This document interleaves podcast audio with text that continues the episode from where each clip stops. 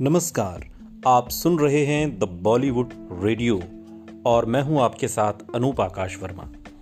दोस्तों, ये किस्सा उस अभिनेत्री का है जो खूबसूरती में मधुबाला को टक्कर देती थी, लेकिन आखिरी वक्त में खर्च चलाने तक के पैसे नहीं थे। चालीस के दशक से लेकर साठ के दशक तक हिंदी सिनेमा पर राज करने वाली एक्ट्रेस नलिनी जयवंत का 18 फरवरी साल 1926 को मुंबई में जन्म हुआ था। नलिनी रिश्ते में बॉलीवुड एक्ट्रेस काजोल की नानी शोभना समर्थ की चचेरी बहन थी। नलिनी अपने जमाने की सुपरहिट एक्ट्रेसेस में से एक हुआ करती थी। इनकी अदाओं और खूबसूरती का हर कोई दीवाना था। ये एक ऐसी एक्ट्रेस थी जिसने मधुबाला की खूबसूरती को भी टक्कर दी थी। नलिनी ने फ़िल्मों में बतौर चाइल्ड एक्टर डेब्यू किया था और फिर कभी पीछे मुड़कर नहीं देखा। उस समय के सुपरहिट हीरो दिलीप कुमार, अशोक कुमार से लेकर देवानंद तक उनके काम करने की उनके साथ ख्वाहिश रखते थे। नलिनी जयवंत ने साल 1941 में महबूब खान की फ़िल्म बहन से बतौर एक्ट्रेस फिल्मी दुनिया में कदम रखा। अशोक कुमार के साथ उनकी जोड़ी को खूब पसंद किया जाता था।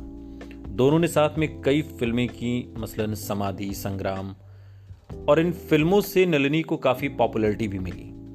इसके बाद उन्होंने जलपरी, सलोनी, काफिला, शेरू, मिस्टर एक्स जैसी कई सुपरहिट फ़िल्में दी। उन्नीस सौ बावन में फ़िल्म फेयर मैगजीन ने एक ब्यूटी पोल किया था, जिसमें नलिनी ने एक्ट्रेस मधुबाला को खूबसूरती में मात दी थी और पहले नंबर पर कब्जा किया था। वहीं नलिनी ने कई सालों तक फ़िल्म इंडस्ट्री पर राज किया, लेकिन उनके जीवन में भी बुरे वक्त ने दस्तक दी। धीरे धीरे उन्हें फ़िल्मों में काम मिलना बंद हो गया।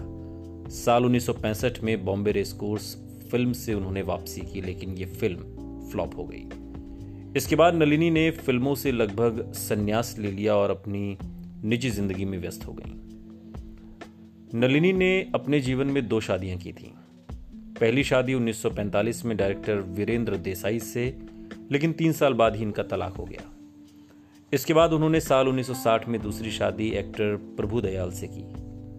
प्रभु दयाल के साथ नलिनी ने कई फ़िल्मों में काम किया था और प्रभु की 2001 में मौत हो गई और इसके बाद नलिनी काफ़ी अकेली रह गई। एक वक्त था जब नलिनी सफलता के शिखर पर थी, लेकिन आखिरी समय में नलिनी को गुमनामी के साथ जीवन जीना पड़ा।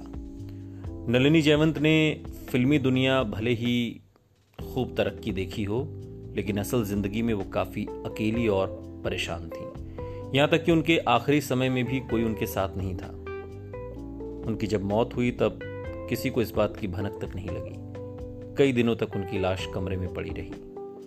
नलिनी के परिवार वालों ने भी खुद उनका साथ छोड़ दिया था। ये 20 दिसंबर 2010 की बात है। जब नलिनी ने इस दुनिया को आखिरी सलाम कहा, नलिनी की मौत संदिग्ध हालत में हुई थी। कहते हैं मौत के तीन दिन बाद लोगों को इस बारे में पता चला। एक अनजान शख्स नलिनी के पार्थिव शरीर को एंबुलेंस में रखकर ले गया।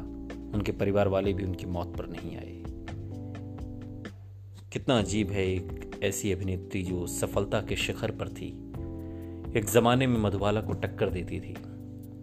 लेकिन जब मौत हुई तो कोई पूछने वाला नहीं था। ये फिल्मी दुनिया का सच है। ज़िंदगी का। सुनते रहिए द बॉलीवुड रेडियो सुनता है सारा इंडिया।